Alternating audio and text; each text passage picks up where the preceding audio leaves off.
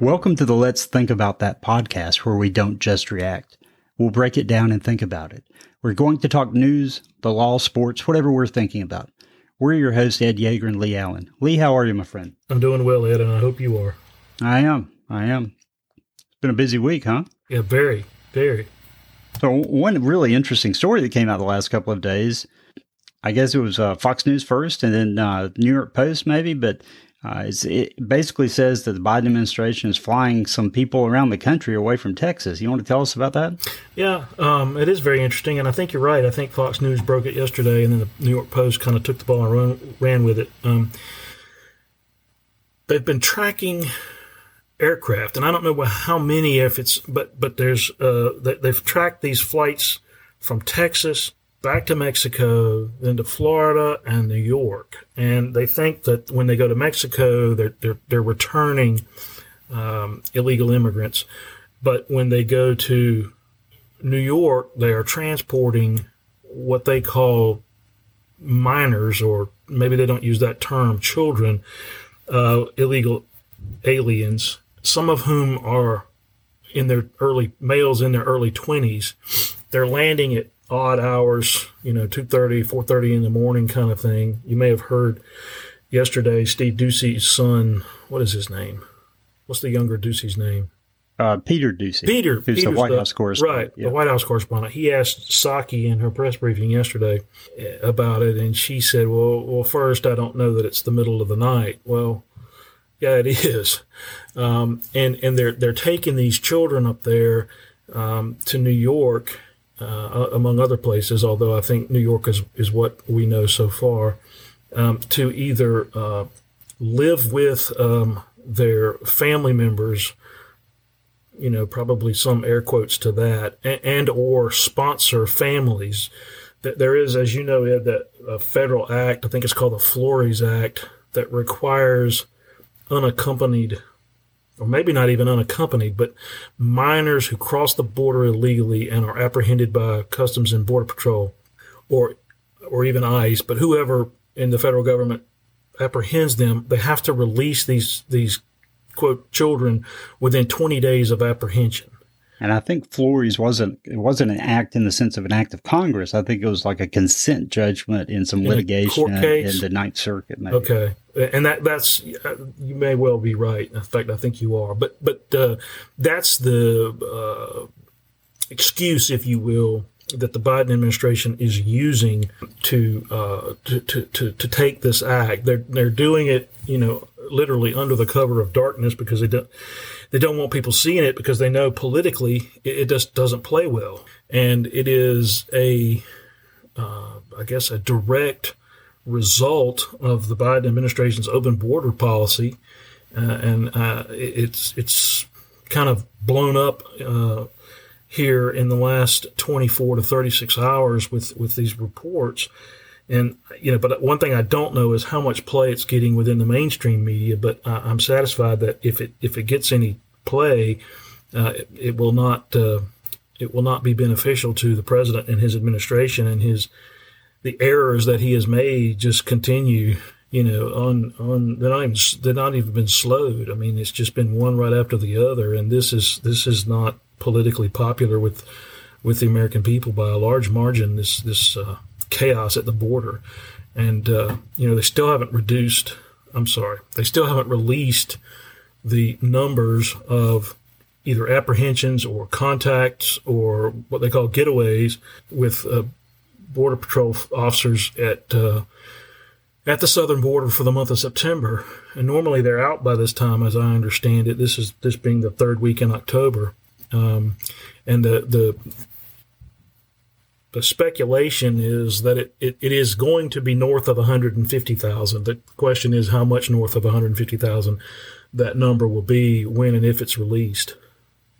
Yeah, it's you know just a continuing Biden border crisis, which you can say. You know the story about the the flights going into Westchester County, New York. There were photos of, of lines of of young people. You know, I don't think we really see minors as someone who's in their early twenties, but you know, no, given the administration's standards, maybe they are. But there are photos of lines of them coming off the plane, and uh, the timestamp, one of them was sometime after two, and the one one was about four thirty in the morning. I've heard it said there's some type of voluntary curfew in that part of New York, so they're violating that, but it is a voluntary curfew. But why are they doing it in the middle of the night? And I think it prompts the question: Where is the border anymore? Because there used to be the idea that there were certain border states who suffered because of unregulated uh, immigration. Well, now every state's a border state because the Biden administration is just moving people around the country wherever they want to take them. Uh, it's questionable whether they're working with locals or the states or anything else, or they're just finding places to dump them. Yeah. And when you talk about, you know, a, a relative or, you know, they use the phrase a vetted person. But the fact is, these aren't even necessarily family members or close family members you know, kids showing up with somebody's name scribbled on a piece of paper. You don't know who wrote it there. And they try to do maybe some check. I'm not even convinced they're doing that. And they're yeah, just and, saying, it's okay, we'll just turn them loose. And what's the status of the person to whom they're being released? And is this all part of some conspiracy to, you know, import uh, folks who, who uh, shouldn't be here uh, according to the law? Um, you know, where they maintain a list of folks who are willing to quote sponsor these these uh, young folks, um, just as a means to, to, to circumvent the law. I mean, it's it's it's really um, it's difficult. I think your your point about the border is is really pithy. Uh, it, it is the effects of the open border in principally Texas and Arizona, New Mexico, I guess maybe Southern California, but primarily Texas, is not just there because of the numbers and where they end up, and the fact that they're being released on parole or or, or uh, whatever this this program is with these young uh, young people. Um, you know, they're scattering into into the country, and nobody knows where they're going. Uh, and and it's stressing uh, the taxpayers, particularly at the state level, by you know they, they have a, a, a need and a demand for certain services um, and uh, the federal government is, is essentially forcing state and local governments to pay uh, for these services by, by, by, transporting or allowing these folks to, to, to go to their states, but not helping with the cost. No, it's uh, like an unfunded mandate. It's exactly what it is. And I, I was listening to the radio coming home from work, and I, I, I caught the tail end of it, but it was a Democrat um, congressman from, I'm not sure if it was New York or, but I think it was New York, who was chastising the Biden administration to a fare thee well, saying, you know, I'm a Democrat, but the fact that you did this and you brought them into my district, so he may have been the West, the, the, the congressperson, the congressman that that represents Westchester County or, or one of the surrounding counties. And, and, you didn't even tell us, and you did it after dark in the middle of the night. Um, and and it's not just a handful. Um, you know, they, they're, there's the numbers are unknown, but they're they're at least in the dozens, if not the thousands. And, and you didn't tell us this, and you're forcing folks to provide or the governments to provide services is just beyond the pale. Uh, so, you know, I, I, again, I would say it's it's not popular and it's hurting the president within his own party. Um, when when a Democrat congressman stands up and, and and says those kinds of things to the sitting president from his own party is, is yeah, th- I think that just shows the degree of. Um, or let me put it this way: that shows the extent to which this is kind of just beyond the pale. Yeah, uh, this is extremist behavior. First, you know, whatever you say, even though they want to claim they made a statement the border is closed, the fact is they sent out the message before the election last year that they wanted to reverse all of Trump's border policies. Since then, they've said things like, well, being in the country illegal is no reason to deport somebody. Well, that's, that's right. crazy. They've said, we don't believe in walls. Well, I tell you, when you send standards, when you send messages, when you say things like that, whether you know you do it locally or whatever, that message goes out across Central America, South America, the Caribbean, and then from there to parts around the world. That's and right. people are taking advantage of that to try to get into the country. Now, once you start doing that and you start shipping people into other districts, other states, other counties, those places do bear the burden in their social services systems, with law enforcement, with emergency responders, everything that comes up. Excellent points. And I saw the figure, I think it's 82,000 unaccompanied minors or, or maybe young people, I'm not sure of, of the, the actual definition, that have come into this country uh, this year uh, since the inauguration, um, which is a, a, a, lot greater than anything we, we've ever seen in, in, in, the past. Jim Jordan made the point today.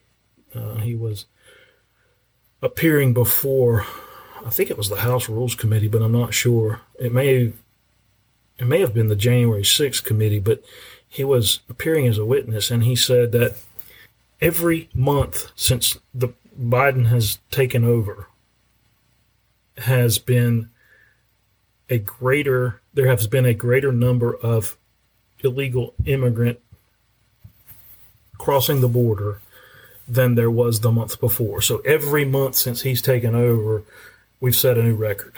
Um, yeah, like the way he put it, uh, and I didn't hear it before that commission, committee, but I've heard him say it in the past something like May was a new record right. until June, and then June was a new record until July, and July was a new record until August. That's right. It just continues to get worse. Yes, and uh, there's no response. I mean, uh, Psaki made her comment about, uh, uh, you know, maybe it wasn't the middle of the night, but no one says, here's what we're going to do. And, you know, I think from a, an intellectual honesty standpoint, if they would at least stand up and say, yeah, that's what we're doing and we're going to keep doing it. And if you don't like it, do something about it at the polls in 2022. At least then you could, you could, you know, sort of grasp what's going on, but they just refuse to address the problem. Uh, and, and, it continues unabated, in- increasingly. And lest anyone think that this is just anti immigrant sentiment, it, it's a matter of security. We've talked about that numerous times. Uh, CBN today reported an interview from Tony Gonzalez, who's a, a, congressman from Texas, that he had been speaking with Ronna McDaniel, chairwoman of the Republican National Committee, and told her about an interview or a, a conversation he had with Panama's foreign ministry.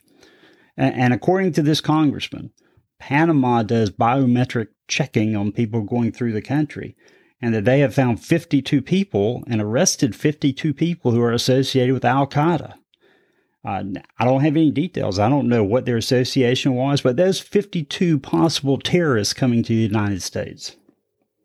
It, it, I heard it on Fox News yesterday morning, um, and I don't remember who was saying it, but uh, it was they had a guest on who said it, and then Brian Kilmeade said that he had heard it as well. Panamanian foreign minister, you're right, told maybe Marco Rubio, or, or, or in addition to to this this uh, Tony Gonzalez guy, um, that Panama does do biometrics uh, on anyone coming into their, their country.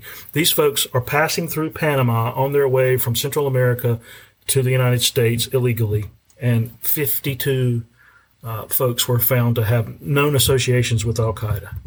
And that's scary. It is scary. Now, if there were 52 coming and they got all 52, that's great. But we don't know who they didn't catch, who has either come into the country or still trying to get into the country or what's happening. That's right.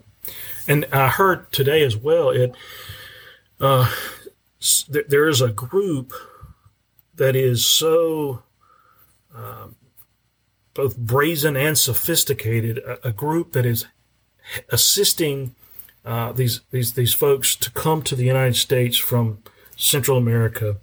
Um, that they are using QR codes uh, to to control uh, the folks that they're bringing to this country. You know, for for bus traffic and boat traffic and wow. and whatever. That they, yeah, you know, that's how that's, that's how it's sophisticated. Got. Yeah. yeah, and and it's it's it's it's open. I mean, open and notorious. You know, it's uh, it's strange, and it's, it ought I to be offensive.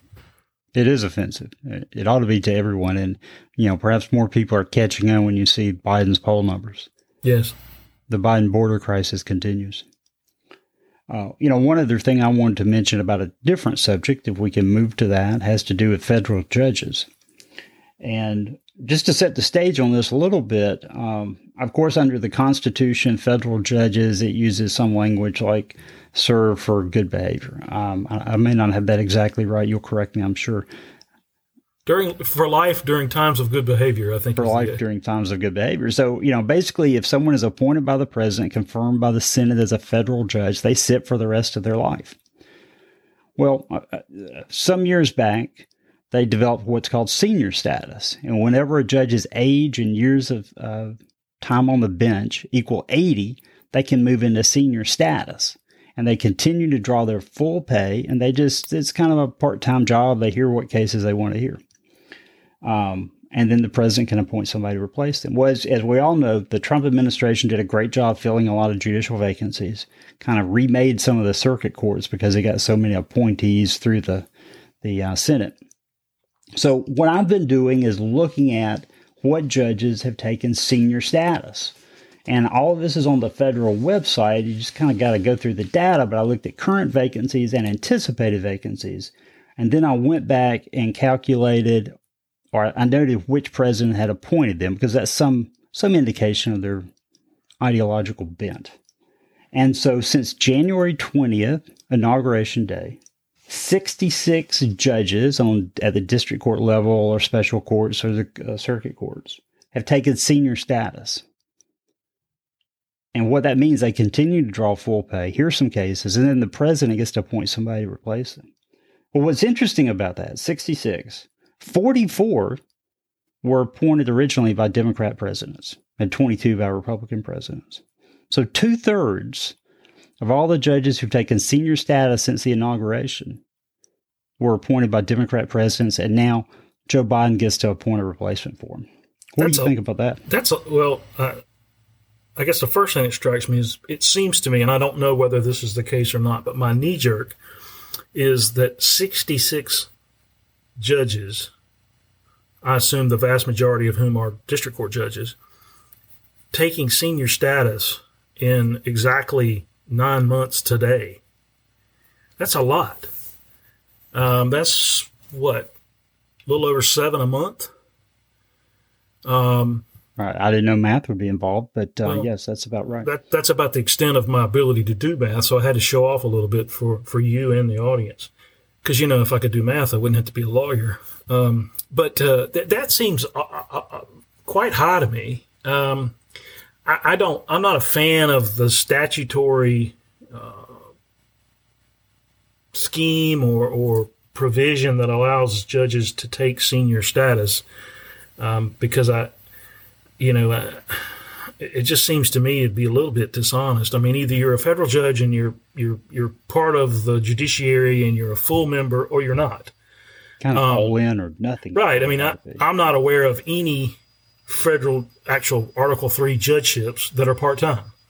Um, and, and and that's what you have. Yet you're drawing full pay uh, with a law clerk or law clerks and um, and an office and, and, and you pick, as you said, you, you pick and choose the cases you want to hear.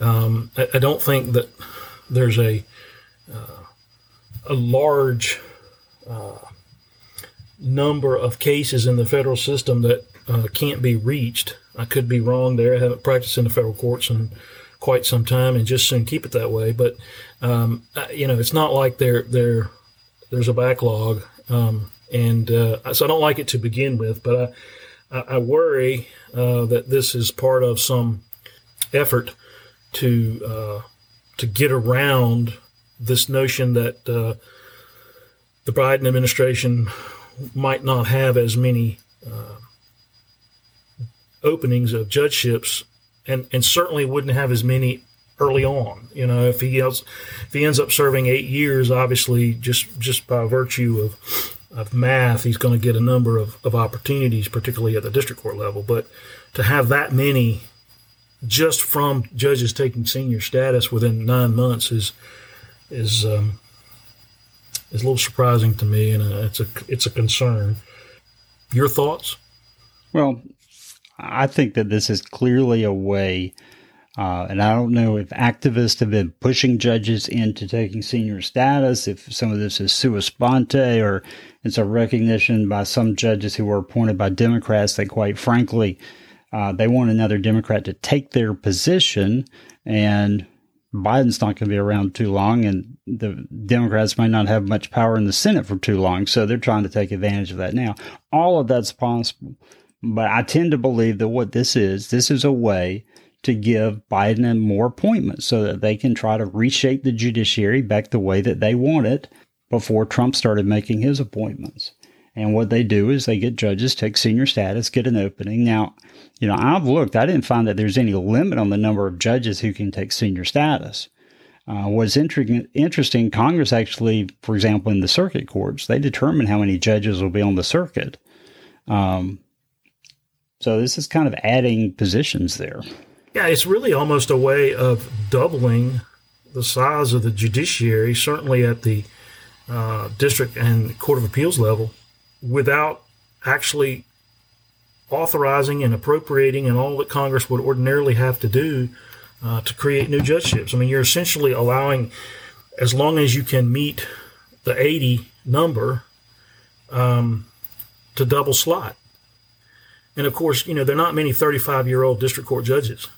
No. Uh, no. So, you know, by the time you get appointed and serve a few years, it's not hard to reach the total of 80.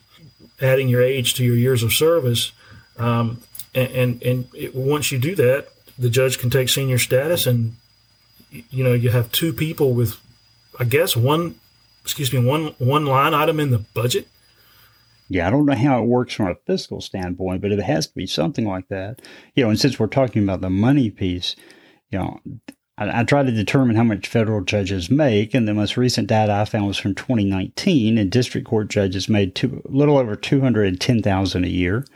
Uh, circuit court judges were a little bit more, and then it went up to, you know, the 250s for uh, Supreme Court justices, um, which is really, really good money when you want to take senior status and you're going to continue to draw that salary for the rest of your life, and hear maybe, you know, a few cases a year. Yeah, um, and it's a it's a it's a great retirement.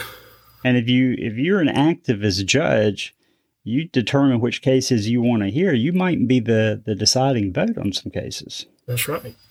Um, and and and you might be you know there's this whole controversy, and maybe we need to get into this at some point where you know when you bring an action, a lawsuit designed to uh, particularly with regard to uh, stopping uh, some uh, effort uh, by a political branch, be it at the federal or state level, or, try, you know to, to take some action or, or or, or, do something you don't agree with, well, you pick out a place where you can get an activist judge, and then you get that judge to issue a statewide uh, injunction. I mean, a na- nationwide injunction, uh, and uh, you know, then then the litigants who who lost at the district court level are to some extent fighting uphill from that point on.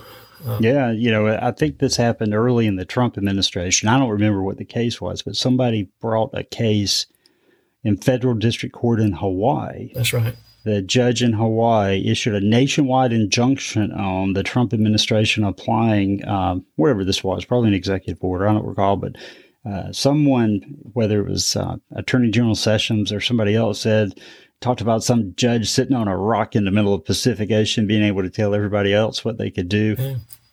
I think it was uh, an immigration ruling, if I don't, if I remember correctly, and and you're right. Um, it, it's uh, it's troubling the power that one has. Now, what we can't say at this point is we can't say if you know, maybe there's some trend that happens in the first year of every new president. Uh, we're going to try to dig for more data and see, but we can say this looks like a clear trend uh, and a clear effort to give Biden more uh, judicial appointments. Indeed, it does. And if we're wrong, if the data shows we're wrong, we'll be glad to come on here and say we're wrong and we're sorry. But yes, I don't think will. I don't think we need to worry about that. We're now into predictions. Yeah. Anything else we want to cover? I do. I, I want to say a couple of things. First, I note that today, October 20th, uh, our State Department is tweeting about the importance of International Pronouns Day, while there are Americans who were left behind in Afghanistan and still can't get out. The Chinese over the weekend launched a hypersonic missile, and we're worried about pronouns. Pronouns. Pronouns. Uh, I, I, find that deeply troubling, um, and I think it is just one more disaster on the Obama, uh, on the Biden hit parade.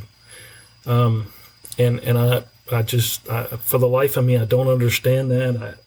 I I can't fathom how Secretary Blinken and others within the administration don't see the irony in their spending time to tweet about the State Department's support for International Pronouns Day. Or do you think it just shows how unserious these people are? I think that's exactly what it is. And, you know, they campaigned on getting the adults back and charged, and yet it's, you know, it's, it's, it's Orwellian. I mean, up is down, down is up, black is white, white is black, east is west, west is east. They were going to be adults. They were going to be the serious folks. And yet they're not. It's a clown show at every level. Um, and and I think it, it, not only is it a clown show, but it's a tone deaf clown show. Um, just, yeah, there's some real problems out there now. It's not like think times are great for everybody, and so you know it kind of gets a pass. There's some real problems they could be working on.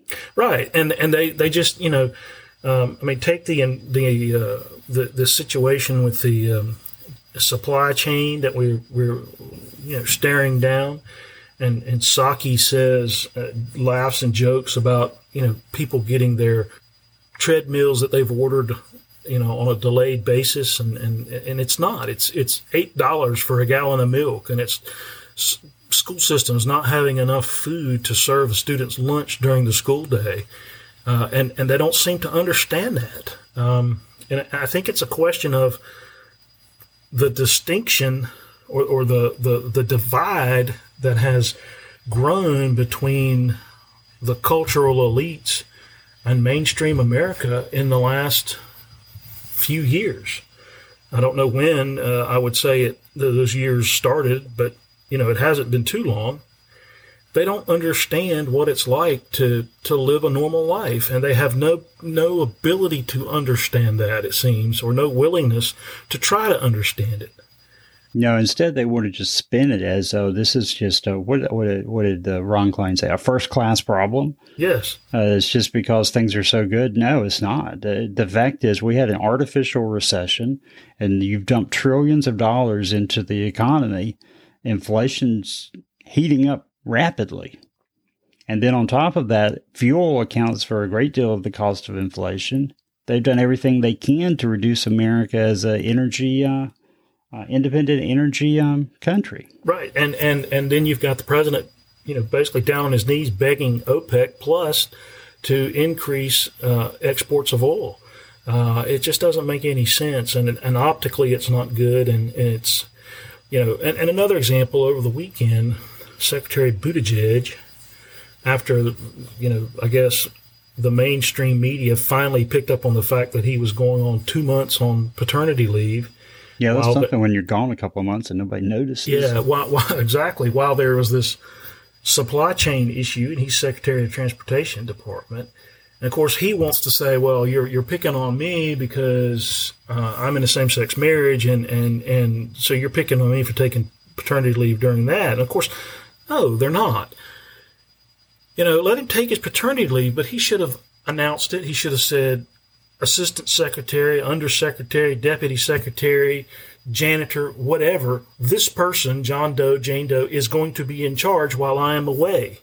And instead, you know, it was all done sort of behind the scenes and, and in a not, a, not, a, not anything close to transparent manner. And then, you know, when it hits the fan, he, oh, I'm coming back. And he was on, I guess it was on uh, this week, this this past Sunday or maybe it was the Meet the Press. I'm not sure, but he, he said on there that the reason for the supply chain issues, uh, a big part of that was due to the success of the Biden administration in restoring the economy, the demand for retail goods uh, in particular was up, and therefore uh, that was why things weren't um, getting getting from from uh, manufacturer to market, so to speak, or to consumer, so to speak. And of course, that's preposterous. Yeah, it and is. Anybody with a you know a modicum of, of, of intelligence can see what seems to be looming with regard to the economy because of the inflation that you've talked about, all this money that is in the uh, that's been printed and dumped into the economy. Um, and, and, and you know we're headed it seems towards stagflation the Fed is they seem to be paralyzed about whether or not to, you know, raise interest rates and sort of back off a little bit, and you know the fallout from that. Uh, it's it's but but you know Buttigieg would say Biden's miracle uh, you know, I don't. I don't think they took that attitude when people were scrambling for toilet paper when the pandemic started. I think the Democrat candidates were pretty critical of the Trump administration for something they didn't have any control over because it was an unusual situation. Yeah. But again, it's a supply chain issue. Um, you know, yeah, I have to say that for all the criticism uh, of the deep state in the government. I do think that there is something good about the institutions we have which continue to operate when uh, you know someone is missing in action, or when we're between appointments, or you know have an interim um, deputy, uh, interim secretary, whatever the situation That's may right. be. We tend to have institutions that can move forward and keep the the railroad or the train on the track, so to speak, to use the yeah, metaphor. And, and, and in this case, you know, what happens when Buttigieg is gone? Apparently nothing. Apparently right. nobody was doing anything. And that's that's a good point. And and and you know, to some extent, you can take solace in the fact that that happens. Um, and and you know, uh, as you said, the trains keep running and you know reasonably on time and on the right tracks. On the other hand, it was a huge negative uh, for particularly for the Trump administration because those folks who perform those jobs, you know, the nameless career bureaucrats, federal employees, whatever you want to call them, um, just simply ignore uh, policy directives that they don't agree with. So, uh, that's a good point, but there is good and bad to that as well. Um, here, it sounds like it, it, may have been a good thing uh, in that uh, there were folks working and, and, trying to address the the, uh, the the issue. But of course, the Biden administration, at, at its senior levels, begs, requests private enterprise to help solve this problem. But what have they done for the last nine months but attack the private sector at every turn? Uh, and, and now they, you know, they need some help, and who do they call for? But um, I heard a number of CEOs say, you know, we're, you're not our friends. Don't don't look to us. Uh, we're, we're you, have done this. You've tied our hands. You know, in, in, in California, there is a state law that says an independent trucker, you know, Ed Yeager, who owns his own tractor trailer and rig and hauls, you know, on a kind of a, a contract basis, you can't do that at a port in California. Um, you have to be an employee of a company. You may have to be a union member. I don't know about that, but you have to be employed by a company. You can't be an independent trucker. And yet, you have all of these containers just sitting there on these docks that have been offloaded and they can't get the trucks in there to get them out. The president said last week that the uh, the ports, uh, particularly Long Beach and LA, would be working 24 uh, Fox News was on this morning and they had a camera out there at 4 o'clock in the morning and they weren't working. Uh, well, and but, pretty quickly after he said that, the director of port operations in Los Angeles said, well, We're not prepared to do that. It's a goal but we can't just step right up to 24 hour operations. Yeah, you can't throw a switch and make it happen. Uh, but yet, you know, they're, they're, they're begging the private sector to come bail them out of this. So it's just a, it is a clown show. Um, and, and it's, it's, it's hurting our country. Uh, the, the other thing I wanted to talk about, and then I, and I wanted to get your take on this particularly. USA Today had a story this afternoon. A New York transplant surgeon successfully transplanted a pig's kidney into a human being. Mm-hmm. Um, the, the, the, human being was, um, uh, they used the term brain dead. Um, and, uh, you know, I, I, some people were uh, aggressively trumpeting the merits of this. Uh, others were aggressively trumpeting the uh, potential dangers of this, and I'm not sure which way I come down. I, you know, uh, it's a pig, it's a kidney. Uh, if it works, you know, uh, yeah. you, are not, you're not, you know, you don't have to worry about uh, Kramer's Pig Man. Um, uh, but so I, I'm not sure what I think. I just thought it was remarkable that, that, this guy had done this, and I wanted to get your thoughts from the more erudite side of the program. Yeah, you know, I saw you sent me that. I, I saw the headline. I, I honestly, um, I had mixed feelings about it. Also, um, you know, I know that they've used pig valves for some time. Yeah, in valve replacement surgery for uh, for hearts, human hearts, and I guess they work well yeah. and that has been advantageous. Uh, in this particular case, I, I don't know enough about it. So I'm making some assumptions here, and I'll tell you what those assumptions are. But my assumptions are that they, uh, the human patient, they describe him as brain dead. So my assumption is that the purpose of this was to experiment to see how That's it was right. going to work.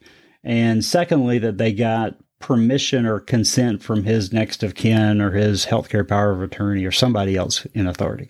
That's right. The body was donated for for um, uh, medical study purposes. Yeah, and based on those two assumptions, I have absolutely no problems with this. Really, once I thought it through, I mean, you know, maybe they're learning something that will help you know, save in the lives. future when they, they need to save lives. I, I just uh, we all we all already use things from animals in, different ways, uh, such as the pig valves. I, I'm not I'm not troubled by that at all. Yeah. You know, it's, it's sad for the pigs, but we're already killing pigs. So, yeah. you know, perhaps there's a humane way that we, you know, collect our bacon and also their valves. Right. I, I uh, like bacon and barbecue. So, you know. Yeah. So what's on what's on your radar? Well, there there is this story that broke this week out of Yale Law School and uh, I'll just give you the quick summary, give our listeners the quick summary. I know you're familiar with it. And, uh, but there is a student there who belongs to a Native American law student organization. He also is a member of the Federalist Society student chapter. Federalist Society is a group of conservative lawyers. And so he sent out a notice of some some type of social event that he was going to host. And then he got called in front of the Dean of Diversity for Yale Law School. And he secretly recorded the conversation. And so it's appeared in a number of places from the Washington Examiner to the Free Beacon. And I'm sure there, there are multiple other sites. Well, apparently Yale Law School is, is you know, pretty uh, embroiled into this now, and, and, there's a lot of controversy going on because some of the things that the dean of diversity said to him was, you know, we're only giving you leeway because you're a Native American. If you were white, we we would uh, we wouldn't uh, give you any leeway because apparently one of the words he he used, this dean said, well that that could trigger uh, some of the other minority students here. There've been complaints about it, and so they basically want to, for better one of a better phrase, cancel this guy. They threatened his uh, future as a lawyer in the state of Connecticut. And so I just I find this this fascinating. I think it's outrageous how he's being treated and how the administration at Yale Law School is acting. So I'm waiting to see what happens over the next few weeks. Yes, uh, quite interesting. I, I, I, did notice too that there were a couple of professors um, from Yale who were sort of going to bat for the kid um, uh, yesterday afternoon. Um, one of whom uh, agreed for her name to be to be used. The other asked to remain anonymous, but they they essentially said that uh, Yale's statement was untruthful and that they, they really were out to get this kid and and that it was an affront to free speech and and uh, uh, academic freedom, if nothing else. And you know, I read the the I guess it was an email or a social media post about this party. I, I mean, I, I didn't see that he said anything wrong. It seemed to me that the issue was using the term trap house. And, and I'd ne- frankly never heard that before. Uh, and I still don't know that I understand what it means or how it was used or, or why it might be offensive. Um, but, you know, we, we need to get back in this country to uh, the old idea that, um, you know, sticks and stones may break my bones, but words will never hurt me. Uh, yeah, this is an example of people finding something to be offended by. Right. It's at, at, one of our, our nation's most prestigious law schools, where people are supposed to be really adult and really serious, and and and reasonable, and and headed to uh, positions of great power uh, and and leadership, uh, both within and without government.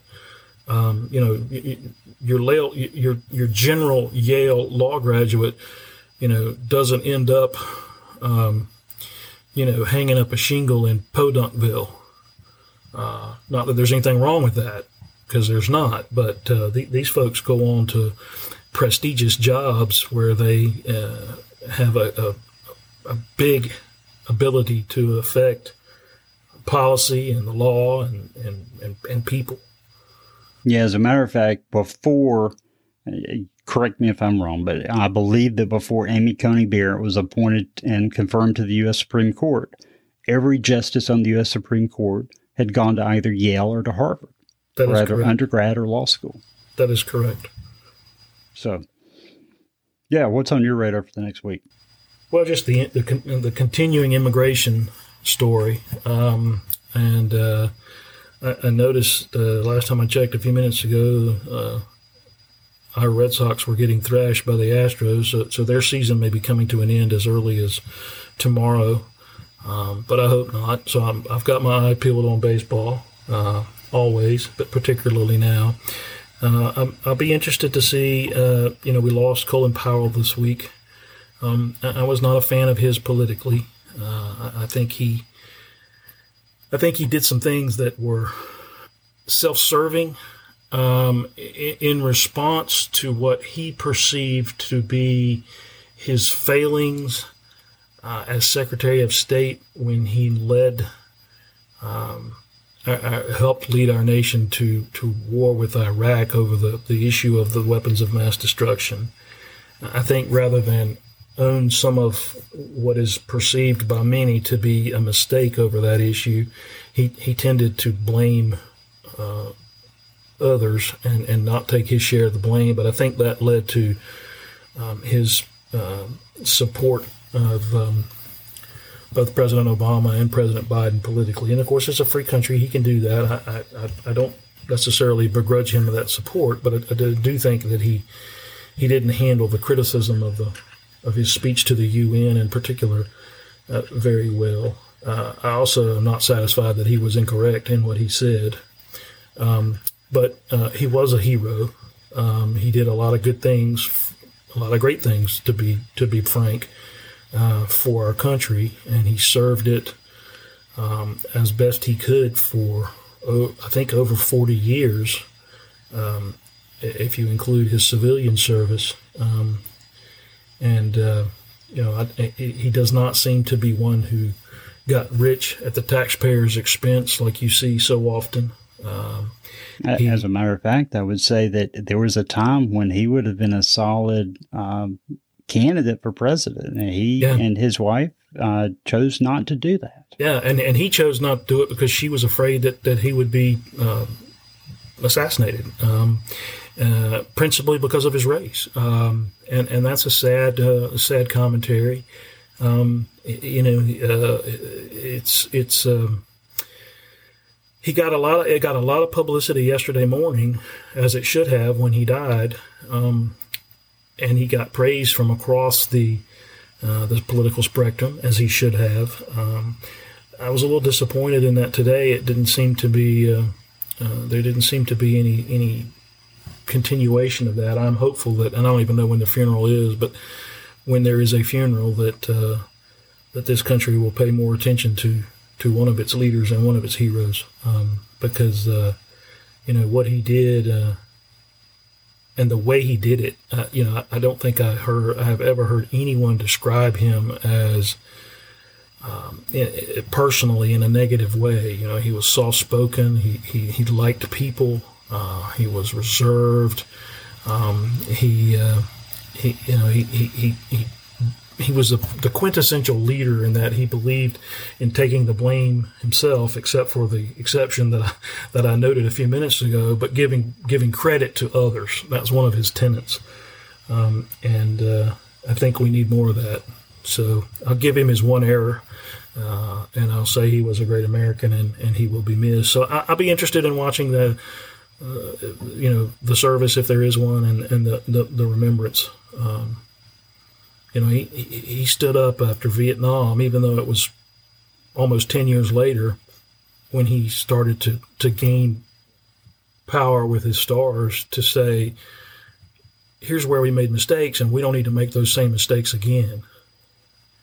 Yeah, his is a great American story. I mean, he came from humble beginnings. He served two tours in Vietnam, and he was part of a generation that brought America back after whether you call it a debacle or not, but the experience of Vietnam. He and, and someone like Norman Schwarzkopf, they learned those lessons and they were determined that the military would be strong and powerful again. And, and they were large parts of that. And, and we need not forget that. Yes. Well, thanks for tuning in for another episode of the Let's Think About That podcast. You can contact us at comments at letsthinkpodcast.com. If you've enjoyed this episode, please click subscribe on your podcast provider and leave us a review.